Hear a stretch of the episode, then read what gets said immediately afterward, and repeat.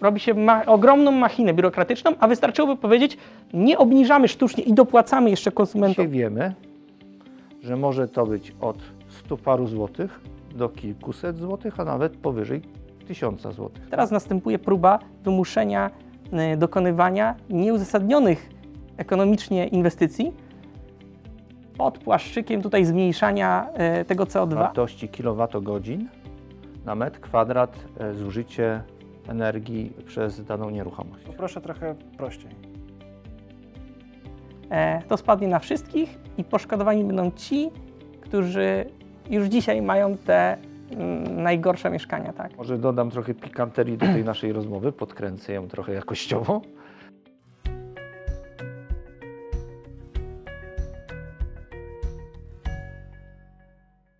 Dzień dobry. Czym są świadectwa charakterystyki energetycznej budynków i co zmieniło na polskim rynku nieruchomości? Porozmawiamy o podatkach, tych, które być może będą płacić ci, którzy mają nieruchomości niespełniające standardów, o tym, które nieruchomości zyskają na wartości, które stracą, o śladzie węglowym i przede wszystkim, co oznaczają literki od A do G. Naszymi gośćmi są dziś wiceprezes spółki deweloperskiej C D I Konsultanci Budowlani Andrzej Witkowski. Dzień dobry. I analityk Grupy Kapitałowej Immobile Piotr Kulesa. Dzień dobry. Andrzeju, ty jako fachowiec, który był na budowie pewnie najdalej dziś lub wczoraj, powiedz proszę, na czym polega tak zwany paszport lub też świadectwo charakterystyki energetycznej? Na razie jak powstaje, ile kosztuje, no bo już od kwietnia, żeby sprzedać nieruchomość lub nawet wynająć, także krótkoterminowo takie świadectwo trzeba będzie mieć już zrobione. Krótko mówiąc, świadectwo charakterystyki energetycznej to będzie dokument, który na papierze i wersji elektronicznej pokaże potencjalną energochłonność nieruchomości. Finalnym efektem obliczeń, który jest przedstawiony w świadectwie charakterystyki energetycznej, jest zużycie energii pierwotnej, tak zwane E P, które pokazuje wartości kilowatogodzin na metr kwadrat zużycie energii przez daną nieruchomość. Proszę trochę prościej. Liczymy wszystkie straty ciepła, które pojawiają się w wyniku przenikania ciepła przez przegrody zewnętrzne i po wyliczeniach potwierdzamy to pewnym parametrem. Tak? Tak jak wspomniałeś, te parametry mogą być w różnych klasach. Dzisiaj to jest konkretna wielkość wynikająca z narzuceń podanych przez warunki techniczne, jakim powinny odpowiadać budynki mieszkalne. Ostatecznie uzyskuje literkę. Czy ona jest tak prosta do odczytania jak... Literki przy... nie, nie uzyskujemy, to jeszcze nie ten etap. Uzyskujemy parametr. Tak? Na przykład osiemdziesiąt pięć kilowatogodzin na metr kwadrat na rok. To oznacza, że mieszkanie o powierzchni pięćdziesięciu metrów pomnożone przez osiemdziesiąt pięć kilowatogodzin na metr kwadrat na rok daje nam ogólny parametr, jaka jest energochłonność takiego mieszkania. Wydaje mi się, że kluczowe tutaj jest, że tam jest założona temperatura, do której będzie ten użytkownik tego mieszkania dążył przez cały rok i ona ma kluczowe znaczenie dla, dla uzyskania tej wartości w tym certyfikacie. Tak? Znaczy, generalnie jest metodologia liczenia tego. Mhm. Uwzględniamy normowe parametry, czyli zakładamy, że wewnątrz pomieszczenia otrzymujemy temperaturę w pokojach dwadzieścia stopni, w łazience bodajże dwadzieścia cztery. I dla tych temperatur jest wyliczone to zużycie ciepła, biorąc pod, pod uwagę wszystkie inne źródła energii potrzebne do funkcjonowania eksploatacji mieszkania. Andrzeju, jak powstaje takie świadectwo? Ile kosztuje i czy to teraz będzie tak, jak się obawiam, że będzie? Czyli chcę wynająć mieszkanie, potrzebuję ten kwit, dzwonię gdziekolwiek, robią mi to za przysłowiowe jak najtaniej, po prostu jak najtaniej, nikt nie widział tego budynku. Czy to się tak skończy, czy to faktycznie będą rzetelnie wykonywane badania? Znaczy, generalnie, zgodnie z przepisami prawa, jest ustawa, która e, jest dedykowana pod potrzeby charakterystyki energetycznej budynku, która w sposób precyzyjny określa, kto ma to robić, jak to ma wyglądać. Po, odpowiem, że powinny tym się zajmować osoby, które mają odpowiednie uprawnienia, certyfikaty. Te świadectwa charakterystyki energetycznej są ewidencjonowane, są rejestrowane i obowiązek ich przechowywania trwa przez dziesięć lat. Ponowić pytanie? Bo o ile deweloperzy będą pewnie robić to uczciwie, bo im na tym zależy, to jeśli mam do sprzedania jedno mieszkanie własne, to będę chciał zrobić jak najtaniej ten kwit. Oczywiście pytanie jest takie, kto będzie egzekwował? Musi to rynek zweryfikować, tak? Bo jeżeli ktoś dokona na przykład transakcji zakupu mieszkania i okaże się, że na papierze to mieszkanie jest fantastyczne, jeżeli chodzi o e, ograniczenie zużycia energii, a po roku na przykład okaże się, że to, co było na papierze, nijak się ma do rzeczywistości, to wydaje mi się, że kupujący kupił to mieszkanie z wadą prawną. I mogą być konsekwencje ty... wynikające z nieuczciwości podejścia do całego procesu. I myślę, że to rynek musi zweryfikować prawdziwość. Pytanie o cenę. Ceny są różne, mhm. bo różnie do tego będzie się podchodzić i różne zaangażowanie czasowe będzie związane z wykonaniem takiego świadectwa. Jeżeli mamy do czynienia z dokumentacją obiektu, to krótka wizja lokalna w terenie, potwierdzenie rozwiązań projektowych i można przystąpić do tworzenia świadectwa. Natomiast gorzej będzie, jeżeli nie mamy żadnych dokumentów i trzeba te dokumenty stworzyć. Myślę, że ceny, które będą funkcjonować na rynku za sporządzenie takiego świadectwa, będą adekwatne do zaangażowania. Dzisiaj wiemy, że może to być od stu paru złotych do kilkuset złotych, a nawet powyżej tysiąca złotych, tak? Zależy, z jakim obiektem mamy do czynienia. O rzetelności, no trudno mi powiedzieć, tak? My jako deweloper, który buduje mieszkania, robimy dla każdego mieszkania świadectwa charakterystyki energetycznej. U nas ten proces jest dużo łatwiejszy, bo mamy dokumentację i jako wykonawca tych obiektów uczestniczymy w sporządzaniu takich świadectw. Osoby, które te świadectwa tworzą, kontaktują się z nami, uszczegóławiamy rozwiązania techniczne i mogę powiedzieć, że ten proces przebiega, przebiega sprawnie i tak kosztuje kilkaset złotych za mieszkanie przy tym, przy tym modelu jakby tworzenia świadectw. Jak to wygląda u innych, nie wiem. Mhm. Właśnie uważam, że dotknąłeś drugiej strony tego samego problemu, który ja starałem się za, tutaj unaocznić, że certyfikat, czy tam to, co będzie wydawane, albo co już tak naprawdę jest, każdy nabywca mieszkania ma prawo do uzyskania tego świadectwa energetycznego. Już dzisiaj i to na rynku, nie tylko od, na rynku pierwotnym dewelopera, ale tak samo na rynku wtórnym. Nie można się go nawet zrzec jako kupujący, tylko można go nie egzekwować.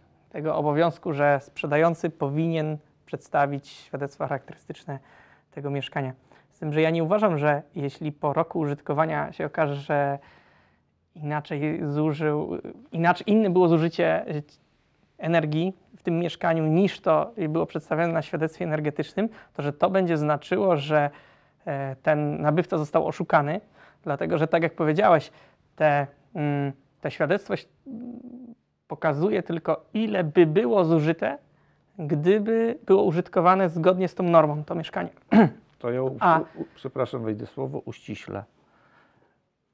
Miałem krótko powiedzieć. Że... Nie, ja rozumiem, ale chodzi Natomiast mi o to, że... że... w tym dokumencie są określone parametry techniczne. Jeżeli mam parametr techniczny dotyczący współczynnika, współczynnika przenikania ciepła przez ścianę zewnętrzną, przez okno, przez strop, przez podłogę, to to jest w świadectwie pokazane. No tak, więc jeżeli tylko, ktoś przyjmie, tym... że ściana ma, przepraszam, że wyjdę, tak mhm. zwany współczynnik U równy zero przecinek trzy, mhm. a ona w rzeczywistości będzie miała zero przecinek pięć, mhm. to ktoś ciebie oszukał. Tak, jeśli tak będzie, ale jeśli no świadectwo tak. będzie pokazywało osiemdziesiąt zużycia, a ja zużyję sto na metr kwadratowy, to wcale nie będzie znaczyło, że on złe współczynniki przyjął, tylko może świadczyć o tym, że ja zamiast dwudziestu stopni w pokojach miałem regularnie dwadzieścia dwa stopnie i tak naprawdę myślę, że jeszcze więcej bym wtedy zużył, bo to bardzo kaskadowo rośnie z każdym stopniem yy, wyższej temperatury, który trzymamy i to wcale nie jest relacja o te, wiesz, jeden dwa stopnie tutaj między dwudziestoma a dwudziestoma dwoma, to wcale nie jest dziesięć procent wyższe zużycie energii, tylko tam o czterdzieści procent, w zależności też jakie są właśnie parametry tych ścian. Dobrze, to znowu kontrargument. Mhm. W świadectwie charakterystyki energetycznej pokazujemy źródła ciepła, mhm. sposób wentylowania mieszkania. To są takie szczegóły, które nie mogą być później zatracone w czasie. No, to są parametry mogę... techniczne, mhm. a nad nimi się nie dyskutuje. Ja, ja rozumiem, tylko że dla ostatecznego zużycia faktycznego, nie mówię o tym, jakie przy normalnym użytkowaniu, dla faktycznego zużycia każdej nieruchomości kluczowe znaczenie ma zachowanie użytkownika. Mało tego, ilość tych użytkowników. To już w ogóle. Tak, może dodam trochę pikanterii do tej naszej rozmowy, podkręcę ją trochę jakościowo. Wyobraźmy sobie, że mamy mieszkanie, w którym, dla którego robimy świadectwo charakterystyki energetycznej mhm. i zakładamy w tym mieszkaniu, że mieszkają dwie osoby, a przystępuję do drugiego świadectwa, w którym zakładam, że mieszkają cztery osoby. I dla, każdej, dla każdego wariantu do, dostaję inny parametr. Bo w świadectwie charakterystyki energetycznej jest człon, który odpowiada na przykład za przygotowanie ciepłej wody użytkowej, bo przecież na to też jest niezbędna energia. No i się rozjeżdża. I to jest takie dziwne, ale taka jest metodologia tworzenia tych świadectw charakterystyki energetycznej, że one uzależniają tak naprawdę od teoretycznie od liczby osób zamieszkujących.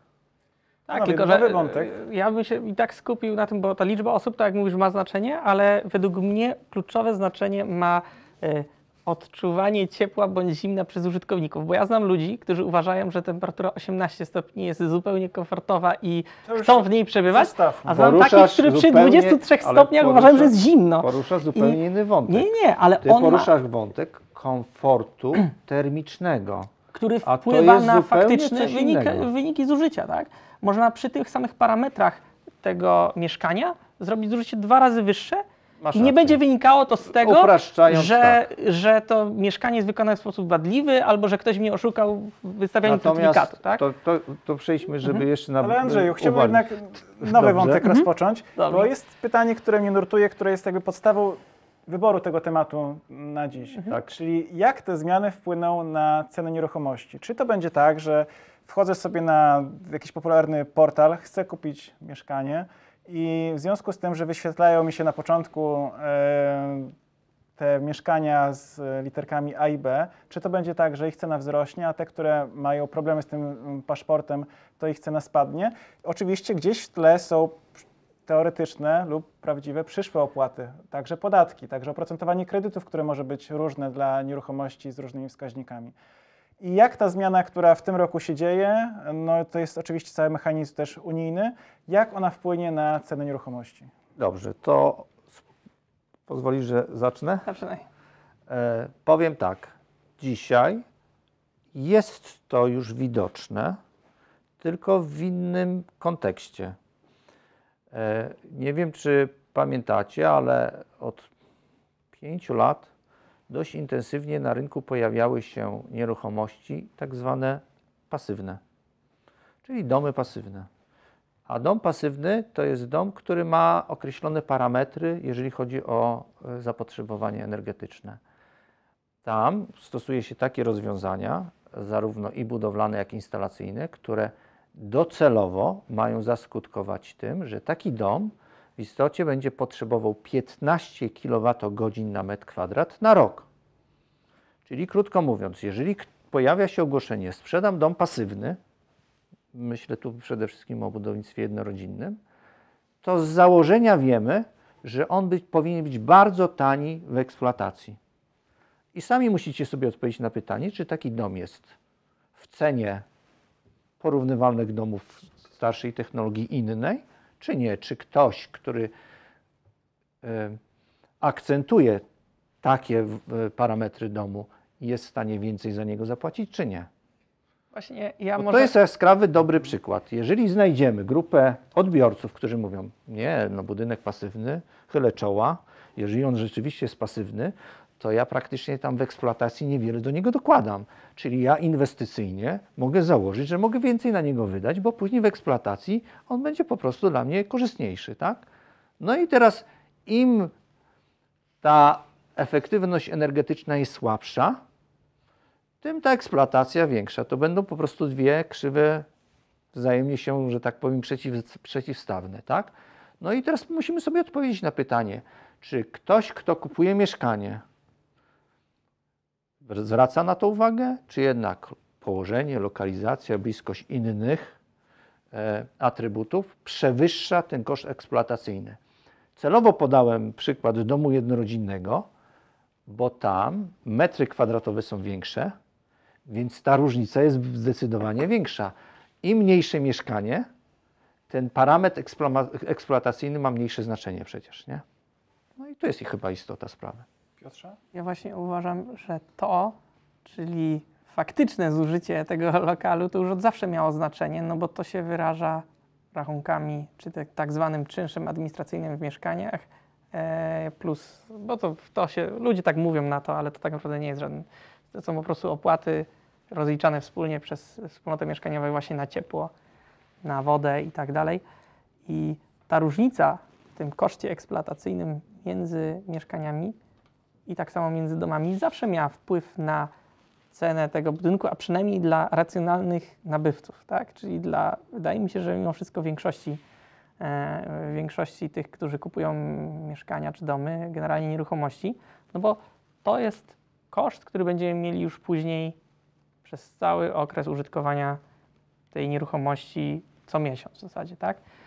Więc zawsze było tak, że jedno mieszkanie, nie wiem, miało tysiąc złotych tego czynszu, bo tam po prostu yy, tak zdarza się choćby w starych e, blokach często, tak, że one są relatywnie wysokie, e, te, te opłaty bieżące, dlatego że właśnie no, są mniej efektywne energetycznie niż to podam inne. Jeszcze, żeby to mhm. bardziej z, z, e, zobrazować. Jak, e, jaki ma wpływ e, koszt eksploatacyjny? Wyobraźcie sobie, że są, przepraszam, że znowu wracam do domów jednorodzinnych. Wyobraźcie sobie, że macie do podjęcia decyzję zakupową. Kupuję dom jednorodzinny, tradycyjnie postawiony, a obok mam dom jednorodzinny, który ma panele fotowoltaiczne. Już w cenie. Czyli krótko mówiąc, przy wyborze domu z panelami wiem, że tę energię mamy za darmo. To jest takie obrazowe podejście mhm. do tematu, bo no prąd to jest namacalne, tak?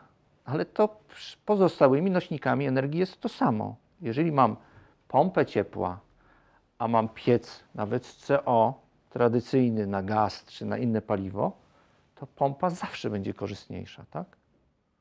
Czy myślicie, że ten cały rozwój tej sytuacji w związku z, ze śladem węglowym, z, tej, z, z termomodernizacjami i tak dalej, gdzie ten impuls wychodzi z Brukseli, czy to będzie tak, że czekają nas regulacje, że kupując dom na przykład z lat siedemdziesiątych, gdzieś tam zbudowany systemem gospodarczym, za kilka lat będę musiał się zobowiązać, że nabywając tę nieruchomość muszę ją dostosować do obecnych standardów, w związku z tym, że do dwa tysiące pięćdziesiątego roku wszystkie budynki mają być zeroemisyjne?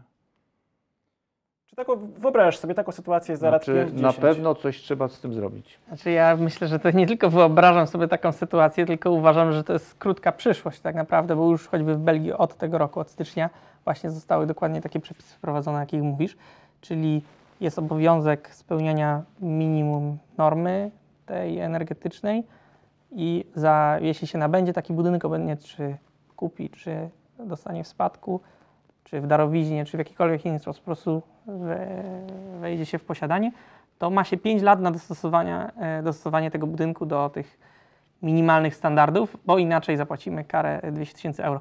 Ja generalnie uważam, a tak samo z drugiej strony, taki sam rodzaj przepisu, tylko troszeczkę inaczej sformułowany w Niemczech jest, czyli, i to już obowiązuje trzeci rok w tej chwili, opłata za nie zużycie właśnie energii, tylko za teoretyczną emisję tego budynku wyrażoną właśnie w tym, co pokazuje ten certyfikat. I ja generalnie z, oba, generalnie z całą tą dyrektywą się tak bardzo fundamentalnie nie zgadzam, bo jeśli chcemy zwiększyć opłacalność tych rozwiązań ekologicznych, ja generalnie się z tym zgadzam, one zwykle są korzystne, to należy to uczciwie przedstawić i powiedzieć, że nie, że my jakieś, tutaj jakieś kary dajemy za to, albo tutaj dajmy jakiś ukryty podatek, który nie do końca będzie przedstawiał faktyczne zużycie. Tylko po prostu musimy uczciwie powiedzieć, nie tak jak teraz, że w całej Unii są dopłaty do obniżenia kosztu energii elektrycznej, gazu, tylko trzeba powiedzieć, to ma kosztować razy cztery. I wtedy to będzie się z automatu opłacało i efekt będzie ten sam, nawet ten finansowy. Bo to jest tylko teraz, bo to jest u nas przeciąganie teraz w czasie, teraz dopiero w tym roku wchodzi ten obowiązek teoretycznie tego yy, uzyskiwania tych certyfikatów. Teraz, yy, jak rozumiem, zmieni się troszeczkę Nie będzie tak jak wcześniej, że był, było niezbywalne prawo do żądania tego, tego certyfikatu, tylko będzie wręcz obowiązek zagrożony jakąś tam karą nie, za nieprzedstawienie w ogóle tego, czyli się zostanie odwrócony ten, ten stosunek tutaj.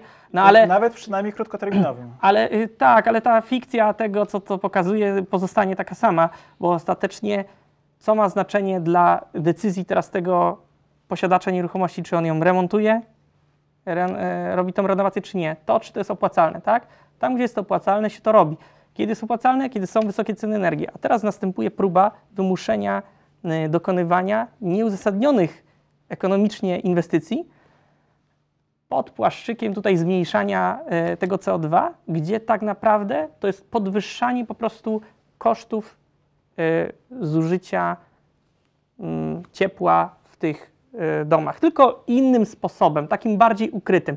I w dodatku się tworzy po drodze dużo różnych, dużo różnych etapów, na których jest zatracany faktyczny cel, czyli zmniejszenie faktycznej emisji C O dwa, bo y, ta emisja faktyczna może być różna, a nie to, co wcale jest w tym certyfikacie, tak? Y, a efekt może być nie do końca taki, jak sobie wyobrażają, tak? Robi się ma ogromną machinę biurokratyczną, a wystarczyłoby powiedzieć, nie obniżamy sztucznie i dopłacamy jeszcze konsumentom do energii elektrycznej, do gazu, do ciepła systemowego, tylko ordynarnie mówimy, tak jaki jest zamysł, czyli ten, który ma być, bo Polska się zobowiązała do dwa tysiące dwudziestego ósmego roku wprowadzić też opłaty właśnie za emisję C O dwa również do emisji budynków, tak samo jak yy, do transportu, czyli do paliw, które mamy na stacjach. I tam będzie wliczony koszt tego C O dwa, które teoretycznie my zużywamy. Więc ten podatek będzie, tak samo jak w Niemczech, tylko u nas ja bym, od dwóch lat. Wejdę ci słowo, hmm? Tak. Bo wymieniłeś dwa kraje, Belgię i Niemcy, że już tam tak bardzo zaawansowani są, to ja bym chciał, żeby przy rozliczeniu nas z tego C O dwa uwzględniono współczynnik geograficzny. Tam jest o wiele cieplej zimą niż u nas. Więc my z to już natury w ogóle, to już w ogóle geograficznie tak. Zużywamy więcej C O dwa na te potrzeby. Ale zgadzam się z Tobą w pełni co do, do twojego, twojego stwierdzenia, że takim podstawowym argumentem do tego, żeby wszyscy właściciele nieruchomości dążyli do tego, żeby te nieruchomości były jak najmniej energochłonne, to jest po prostu koszt energii. energii tak. Bo łatwo to przyrównać do rynku samochodowego. Jeżeli cena paliw jest droga, to każdy idzie w ekonomiczny samochód. Tak, tańszy. Po prostu a ten, który mniej zużywa, nie idzie, no to świadomie setkę, tak? I wie, że będzie drogo za to płacił. Tak?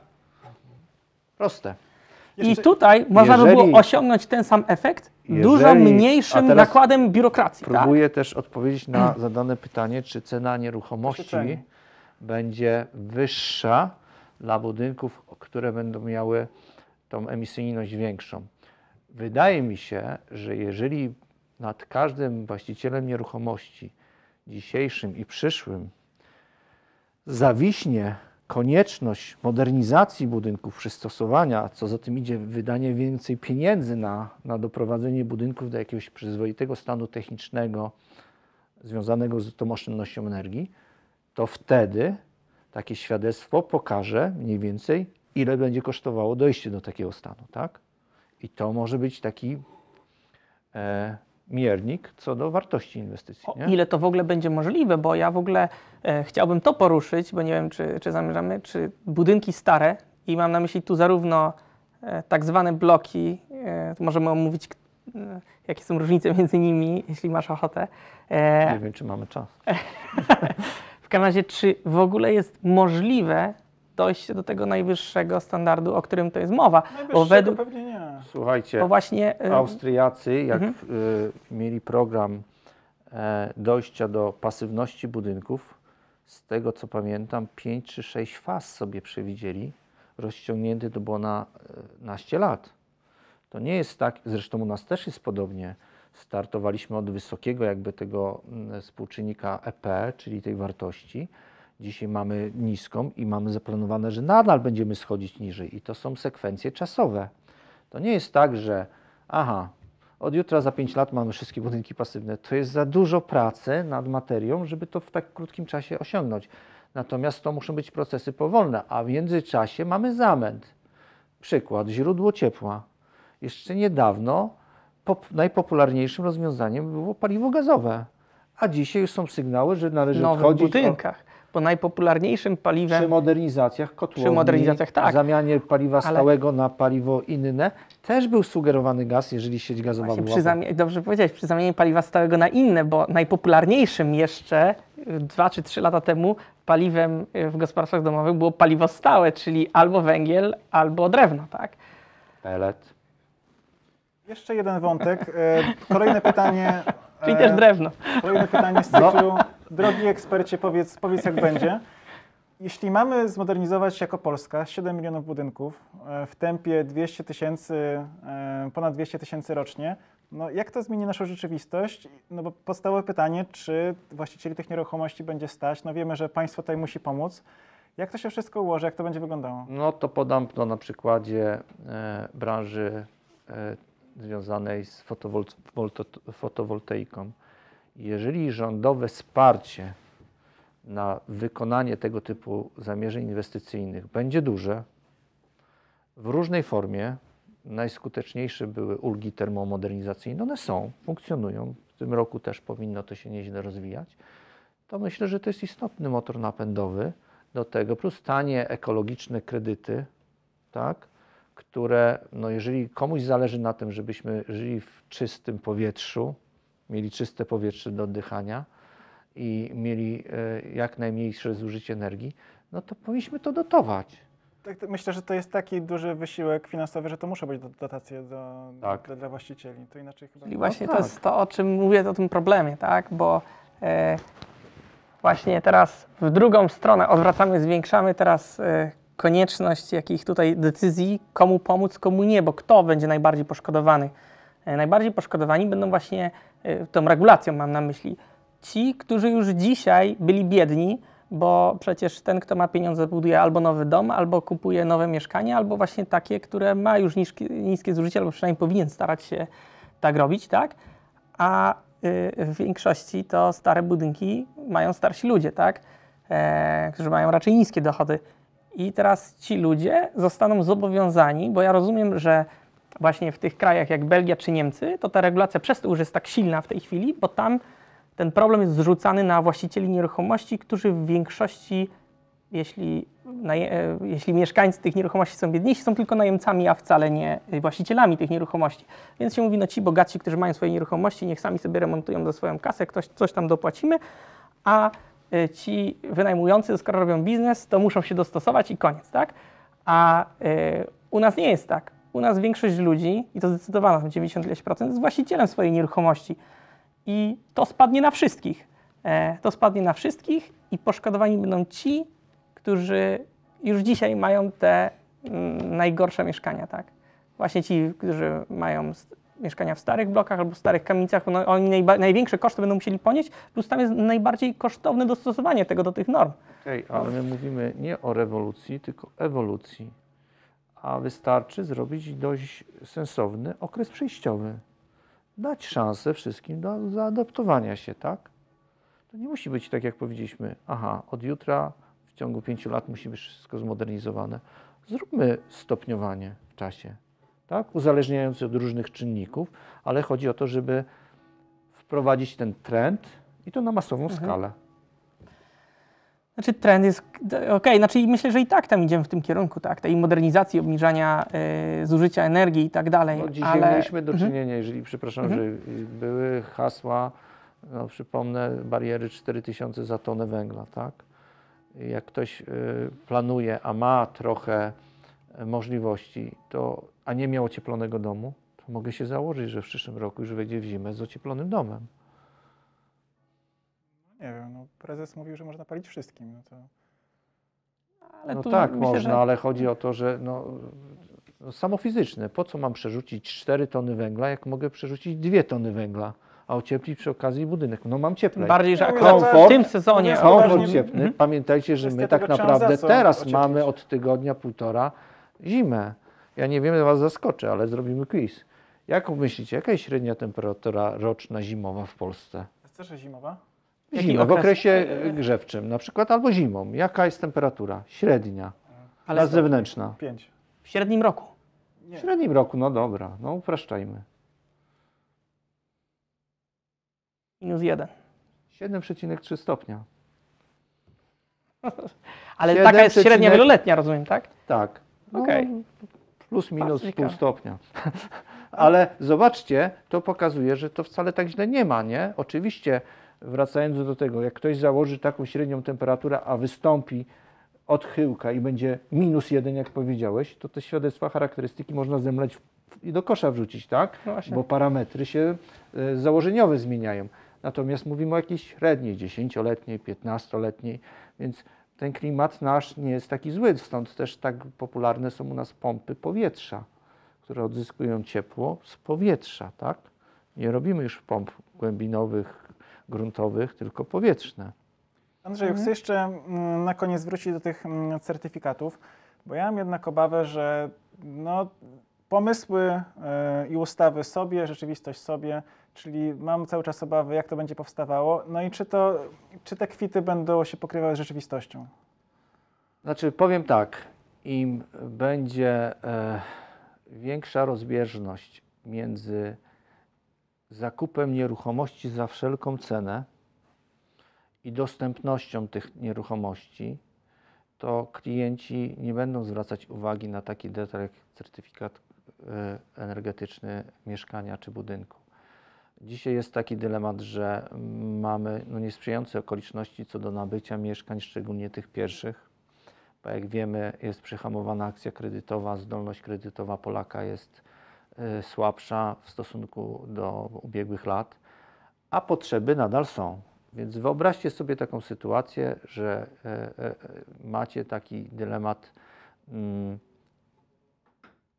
chcecie kupić mieszkanie, swoje pierwsze, i okazuje się, że macie zdolność na trzy czwarte mieszkania w cenie deweloperskiej pierwotnej, a rynek wtórny podsuwa wam mieszkanie o gorszych parametrach. Zakładamy się, co wybierzecie? Co wybierzemy? Więc będzie na pewno jakiś tak zwany okres przejściowy, o którym mówię, kiedy te, ten parametr określony przez świadectwo charakterystyki energetycznej dopiero nabierze jakiegoś sensu. Znaczy ja Muszą właśnie... być sprzyjające okoliczności. Musi być mieszkanie dostępne. Natomiast uważam, że powinna być, i to się dzieje, zweryfikowana cena mieszkań na rynku wtórnym, bo one w zdecydowanej większości przypadków nie ceny tych mieszkań nie uzasadniają stanu technicznego i wartości tego mieszkania. Taka jest twoja tutaj luźna, prywatna hipoteza, że w przeciągu najbliższych lat realna wartość starszych mieszkań spadnie. Y Może tak być. Znaczy generalnie y tak to powinno wyglądać. Natomiast są różne inne czynniki decydujące o nabyciu mieszkania.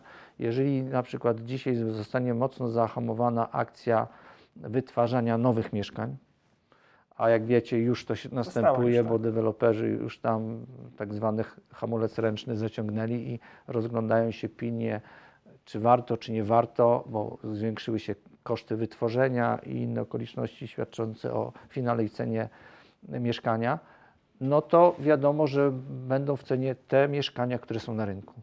I może to sztucznie podnieść cenę tego mieszkania. Sztucznie, no ale realnie, to... tak? Mhm. Znaczy, mi się wydaje, że i tak, y, jeśli będą właśnie wprowadzone jakieś te opłaty za, za tą emisję, to ten rozjazd między tymi, które faktycznie zużywają więcej, a mniej, będzie się powiększał, bo on już dzisiaj istnieje. Przecież mieszkania, które mało zużywają, które mają właśnie ten tak zwany czynsz administracyjny niski, bo tak myślę, że większość ludzi o tym myśli, to one już dzisiaj są droższe od tych, które mają wysoki ten czynsz administracyjny. I gdyby były dwa obok siebie mieszkania na tej samej ulicy, to w tej samej cenie, to każdy by wybrał to, gdzie się mniej płaci, tak? Później opłat. Więc yy, to jest bardziej kwestia tego, że inaczej, że nadal będą może dużo warte jakieś mieszkania, które są po prostu w bardzo dobrej lokalizacji, mimo że te opłaty związane z tym użytkowaniem tego mieszkania są wysokie, bo one akurat tam są. Ale gdyby obok stał budynek z ulepszonymi, nazwijmy to, mieszkaniami, bo mają już wszystkie te, prawda, niskie zużycie energii i tak dalej, no to one wiadomo, że będą droższe, niezależnie nawet tutaj od roku powstania tego budynku, tylko od tego, do jakiego stanu doprowadzony ten budynek, bo te stare też się da, możemy tam kiedy indziej, może w takim razie, jak mówisz, że za długo by to trwało, porozmawiać o tym, jak kosztowne to jest i jak długotrwałe w różnych budynkach doprowadzenie do, do tego stanu, ale mi się wydaje, że tutaj, bo w blokach, pamiętam kiedyś tutaj z różnymi naszymi inżynierami rozmawiałem, to jest jakiś tam problem tego, czy to w ogóle można zrobić, a w kamienicach bardziej myślę, że jest kwestia tego, czy konserwator, czy tam uchwały o zachowaniu pewnego charakteru ulic w ogóle pozwolą na, na termomodernizację tych budynków, bo mi się wydaje, że większość kamienic nie wolno wcale obłożyć styropianem, do czego to się sprowadza, bo po prostu by się złamało wszystkie lokalne przepisy, tak? No tak, ale y, proszę pamiętać, że no, najskuteczniejszą metodą jest obłożenie budynku materiałem termoizolacyjnym, natomiast dla budynków wpisanych do rejestru czy ewidencji zabytków y, mamy technologię docieplenia od wewnątrz. To niestety nie są tanie rzeczy. Właśnie są dużo kosztowniejsze niż te natomiast od zewnątrz. Y, też to można zrobić. Nie jest to do końca poprawne. Zawsze to jest jakiś kompromis rozwiązań. Natomiast to nie jest tak, że to jest beznadzieja, tak? To już wątek na ale na chcę powiedzieć, może tak dopowiem, inną alternatywą dla budynków, które nie mogą być e, tak w stu procentach docieplone, jest zaproponowanie źródeł, tanich źródeł ciepła, czyli pomp na przykład, tak? Które, e, a mamy takie przykłady, że zabytkowy budynek jest wyposażony w takie źródło ciepła, które po prostu z założenia daje dużo energii, ale taniej. I też on funkcjonuje, tak? To jest taki kompromis, no tak, tak, nie? Tak. Dziękujemy. Będziemy się przyglądać również certyfikatom energetycznym również i temu, co się dzieje na rynku nieruchomości. Na pewno będziemy powracać do tego tematu w kolejnych filmach. Dziękujemy za dziś. Oglądajcie, subskrybujcie, komentujcie. Do zobaczenia. Do zobaczenia. Do zobaczenia.